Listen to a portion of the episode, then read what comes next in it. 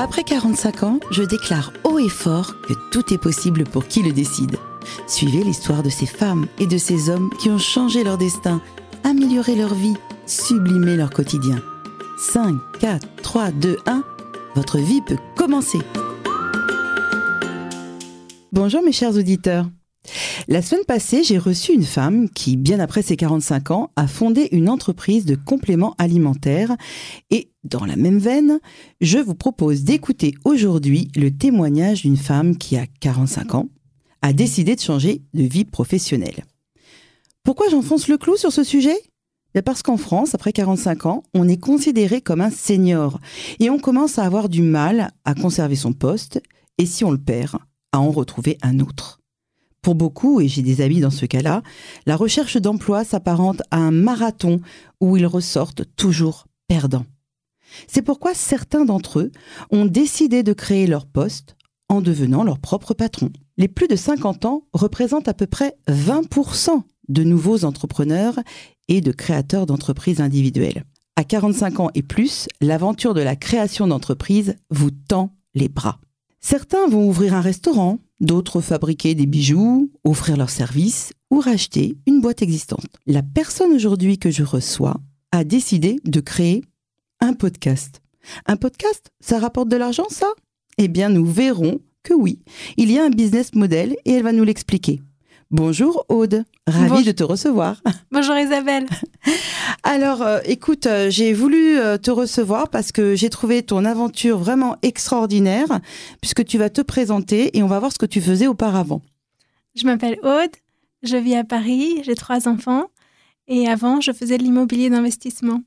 Voilà, alors là, tu vois, le truc de dingue, c'est que Aude, la fille, elle fait de, l'immobilier d'investissement, hein, puis après, d'un seul coup, elle décide de créer un podcast. C'est quand même extraordinaire, mais pourquoi un podcast? Parce que j'avais envie d'aller à la rencontre euh, de femmes plus âgées que moi pour qu'elles me racontent vraiment leur vie de façon très intime, on va dire. Non, on va stopper là. J'avais envie d'explorer l'oral, la voix, j'avais envie d'explorer ma voix et de voir ce que je pouvais en faire. D'accord. Et tu m'as pas dit aussi qu'auparavant tu faisais autre chose avant oui, l'immobilier d'entreprise? Oui, journaliste. Euh, c'était une façon de ah. renouer avec euh, mes premiers amours euh, professionnels, le journalisme. D'accord. Donc tu étais journaliste et là, donc à l'aube de tes 45 ans, tu as voulu renouer avec ça. Exactement. Et alors tu t'es dit, je vais créer un podcast et tu l'as appelé La fin des règles. Waouh Alors ça c'est quand même incroyable ce nom. Pourquoi ce nom de la fin des règles? La fin des règles, c'est apprendre à la fois au sens propre et au sens figuré. C'est le moment où les femmes euh, arrêtent de vivre pour les autres, arrêtent de se conformer à ce qu'on attend d'elles, ont pris en maturité et vivent pour elles-mêmes. Les enfants ont souvent grandi. Ils sont plus là, elles ont plus de temps pour elles. Et euh, ce sont des femmes très libres. Et j'avais envie de, les entendre raconter ce qu'était leur vie aujourd'hui. Alors, j'aime beaucoup parce que tu sais, moi, euh, j'avais vraiment pris d'un point de vue littéral le nom la fin des règles. Pour moi, c'était donc la fin des menstruations.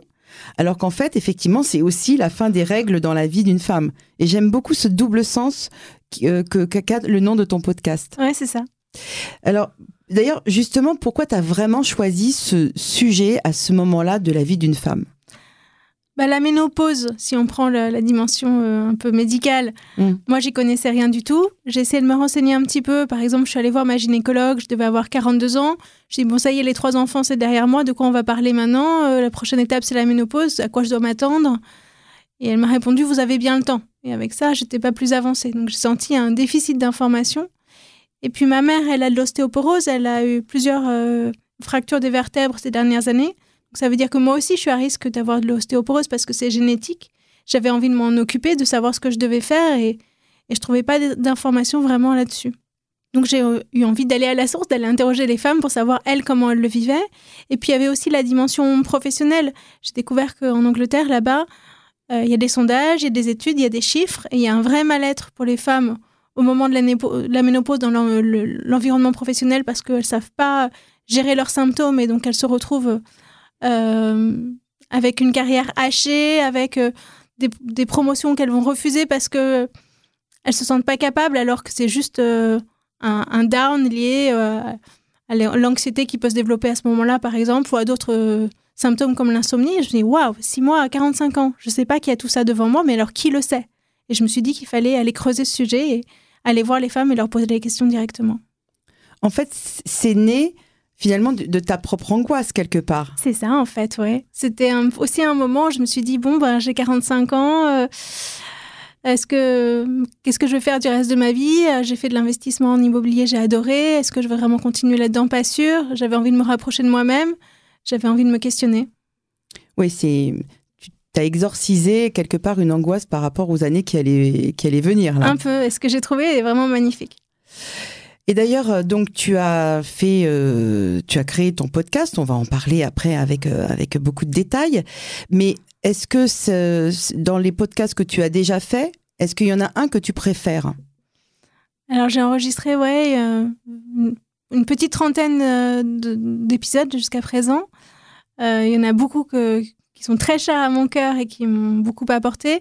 Je peux citer un, des tout débuts parce que c'est ce qui m'a le plus marqué.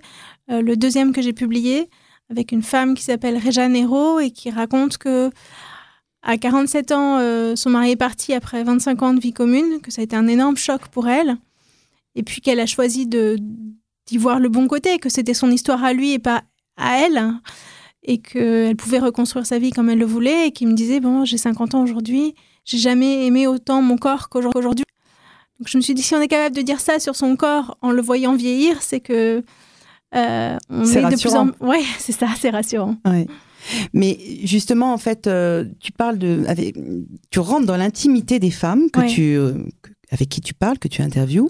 Comment tu les recrutes ces femmes? Parce que tu vas vraiment parler de d'intimité avec elles. C'est vrai que tout, n'accepte pas. Mm. Bien sûr, c'est normal. c'est beaucoup de bouche à oreille, une femme qui est venue, qui recommande une amie, ou alors moi sur les réseaux qui repère quelqu'un qui, qui m'inspire ça se fait de façon assez naturelle de cette manière-là. Donc si on a des auditrices qui ont envie euh, de parler de leur intimité, elles peuvent te contacter. Elles peuvent témoigner, oui. Oui. Et en fait, dans tous ces témoignages, qu'est-ce que tu en ressors euh, Qu'est-ce qu'il ressort de tout ça d'après toi? Eh bien, quand j'avais 40 ans, je me sentais puissante. Je me sentais euh, réussissant dans mon travail, avec des enfants en bas, en bas âge que je gérais bien, euh, un mari, enfin j'avais tout ce qu'il fallait, je me trouvais super belle. Mhm. Et cinq ans plus tard, je sentais ce poids de la société qui me disait oh, oh bientôt ta péremption, ce sera plus pareil. Déjà les premiers cheveux blancs, c'était pas agréable à vivre. Et j'ai découvert en interviewant toutes ces femmes qu'à 50 ans, on est libéré de tout ça. On est mm. beaucoup plus proche de soi, on est beaucoup plus libre et que donc le meilleur est à venir. Oui, c'est vrai que, enfin moi, qui ai 55 ans, j'ai 10 ans de plus que toi, et je peux te dire que c'est une magnifique partie de la vie pour moi. C'est pour ça que j'ai appelé d'ailleurs mon, podcast euh, et, et, mon émission euh, La vie commence à 45 ans, parce que pour moi, c'est une partie, euh, c'est un deuxième printemps véritablement dans la vie d'une femme et d'un homme de toute façon. Voilà. Alors, est-ce que tu te sens maintenant épanouie dans ton nouveau travail?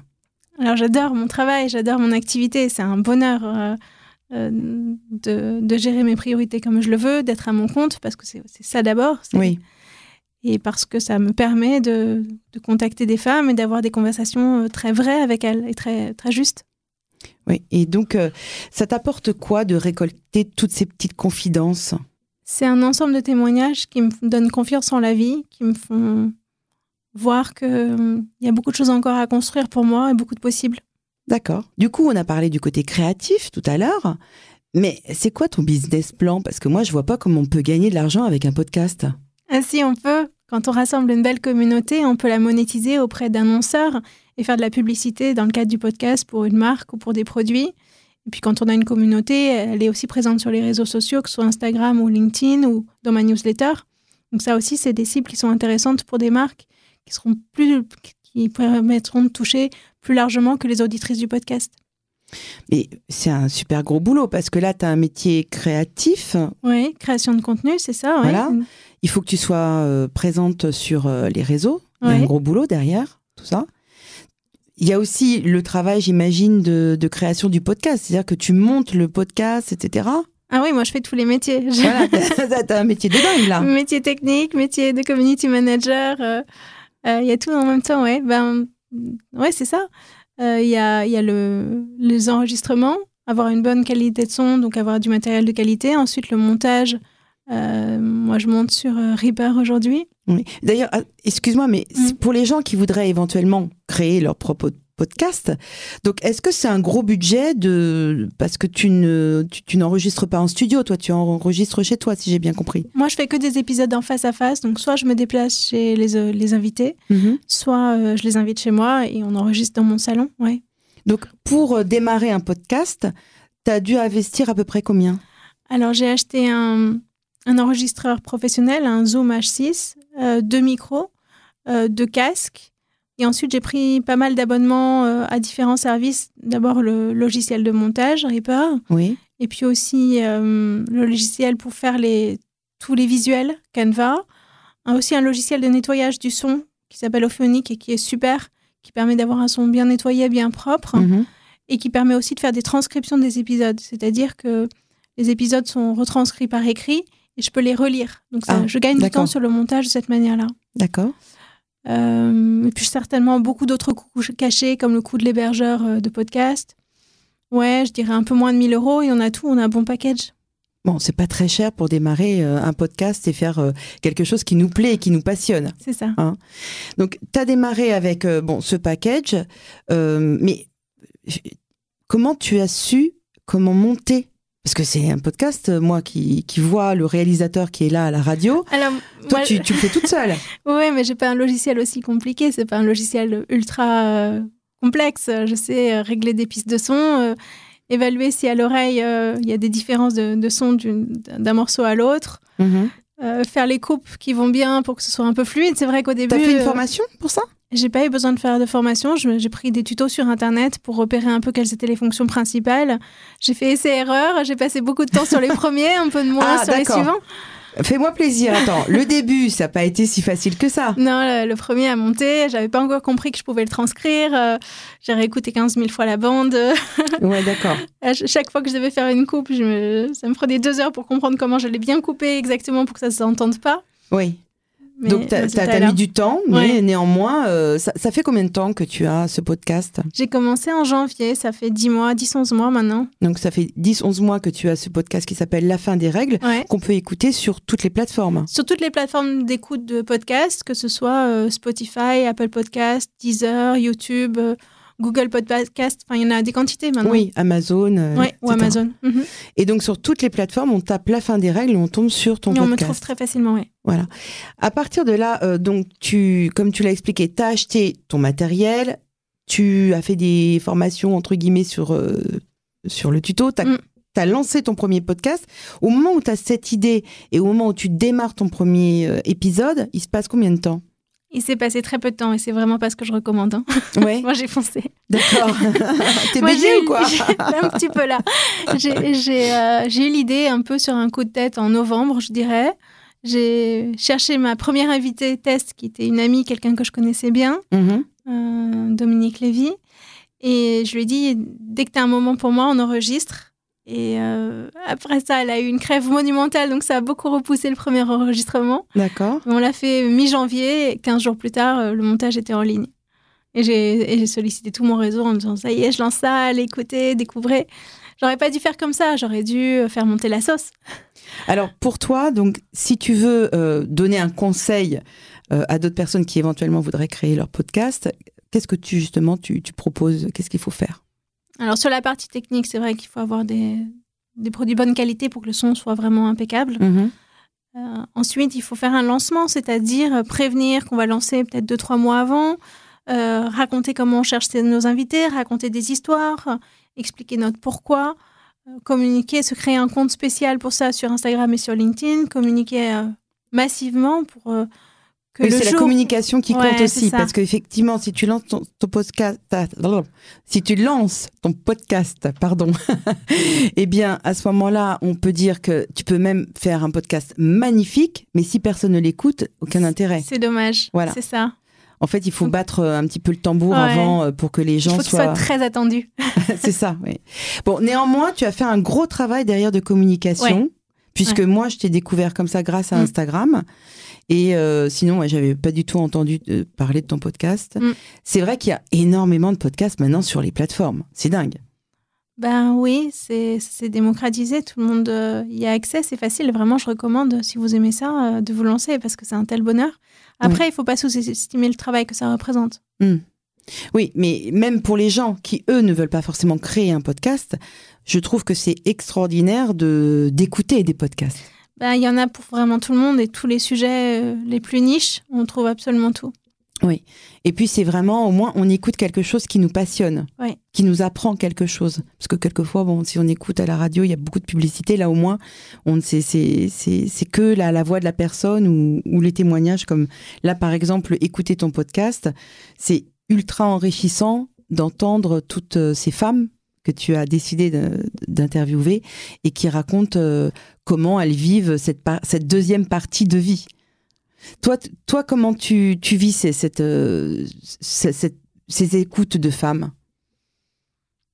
Quand je les enregistre, mmh elles m'apprennent chacune quelque chose de différent. Ce que je trouve formidable, c'est que j'ai créé une collection de témoignages qui se répondent finalement. Tu en as combien euh, à ce jour de Une petite trentaine. J'en ai euh, sorti 27, mais j'en ai d'autres en montage en ce moment. D'accord. Et justement, je n'ai pas posé cette question, mais tu en fais combien par semaine? J'en fais un par semaine, parfois un peu moins, parfois un tous les dix jours. D'accord. Ça te demande donc, euh, quand tu l'enregistres, après, ça te demande combien de temps pour le sortir?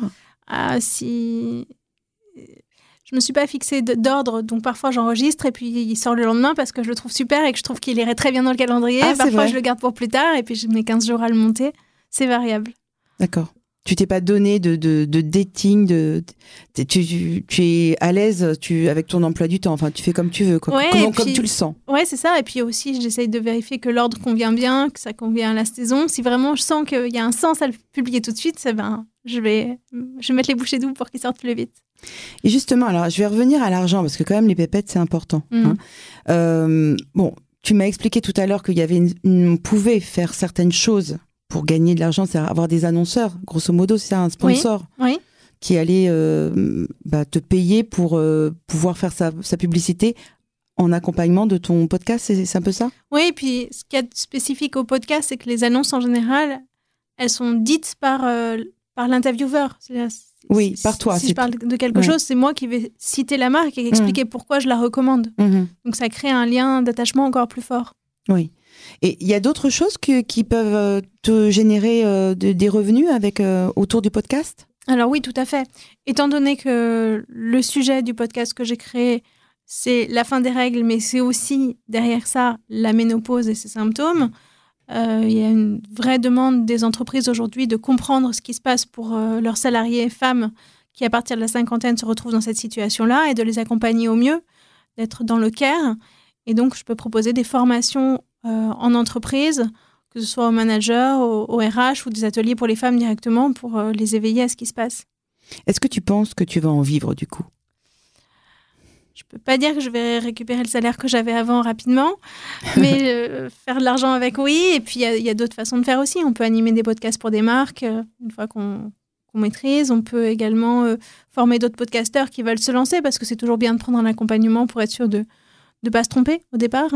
Donc, il y a d'autres choses à, à valoriser dans, dans toute cette expérience, oui. Tu peux faire aussi un livre avec tous tes témoignages ah ouais, ça, j'aimerais beaucoup, ouais. Sortir un livre en 2024 sur la base des témoignages déjà récoltés, ils sont tellement magnifiques. Ça permettrait de toucher des femmes qui sont pas à l'aise avec l'audio, prennent pas le temps, ont pas envie, aiment pas ça, euh, de les découvrir euh, dans un livre. Oui, ou tout simplement, il y a plein de gens encore qui ne. Moi, je parle avec des amis, elles me disent euh, Bon, les podcasts, non, j'écoute jamais. Parce qu'elles n'ont pas encore découvert cet univers-là, elles n'ont pas encore l'habitude du podcast. Mais ça va venir parce qu'on voit aux États-Unis que c'est vraiment c'est un, un raz de marée. Euh, les gens écoutent euh, que des podcasts. Oui, mais même en France, il y a de plus en plus d'auditeurs. Hein. Tout à fait. Mhm. Et donc, toi, tu as d'ailleurs un grand nombre d'auditeurs maintenant. Hein. Oui, à peu près 5000 écoutes par mois de, femmes qui suivent le podcast. Bravo. Euh, en plus de toutes celles qui, qui suivent ma voix sur les réseaux sans que ce soit que ce soit ma voix sur le podcast, qui, qui écoutent ce que j'ai à dire, ouais. qui sont abonnés à la newsletter par exemple, ou d'autres choses. Mhm. Bravo, c'est vraiment une success story et je te souhaite euh, plein, plein, plein de succès euh, futurs euh, et variés. Et, ça montre que tout est possible après 45 ans. Hein. Oui. La vie commence à 45 ans. On peut faire ce que l'on veut si on se focalise sur son objectif, tout simplement. C'est ça. Tu es d'accord Oui. hein? Donc je te remercie beaucoup d'être venu dans mon émission. C'était vraiment euh, très sympathique et ça nous donnait encore euh, une autre image. euh, ce que l'on peut faire. Moi, je trouvais que c'était extraordinaire de parler du podcast. Tu vois, il y a plein de gens qui vont avoir créé, comme on disait tout à l'heure, un restaurant, enfin, d'avoir de fabriquer quelque chose. Mais toi, c'est vraiment du pur créatif. Oui, c'est ça. Merci et je vous souhaite euh, bah, une- encore une bonne fin de soirée. Et puis on se voit encore la semaine prochaine. On parlera d'amour la semaine prochaine. Est-ce qu'on peut trouver l'amour après 45 ans? Voilà. Merci à toi. Au revoir.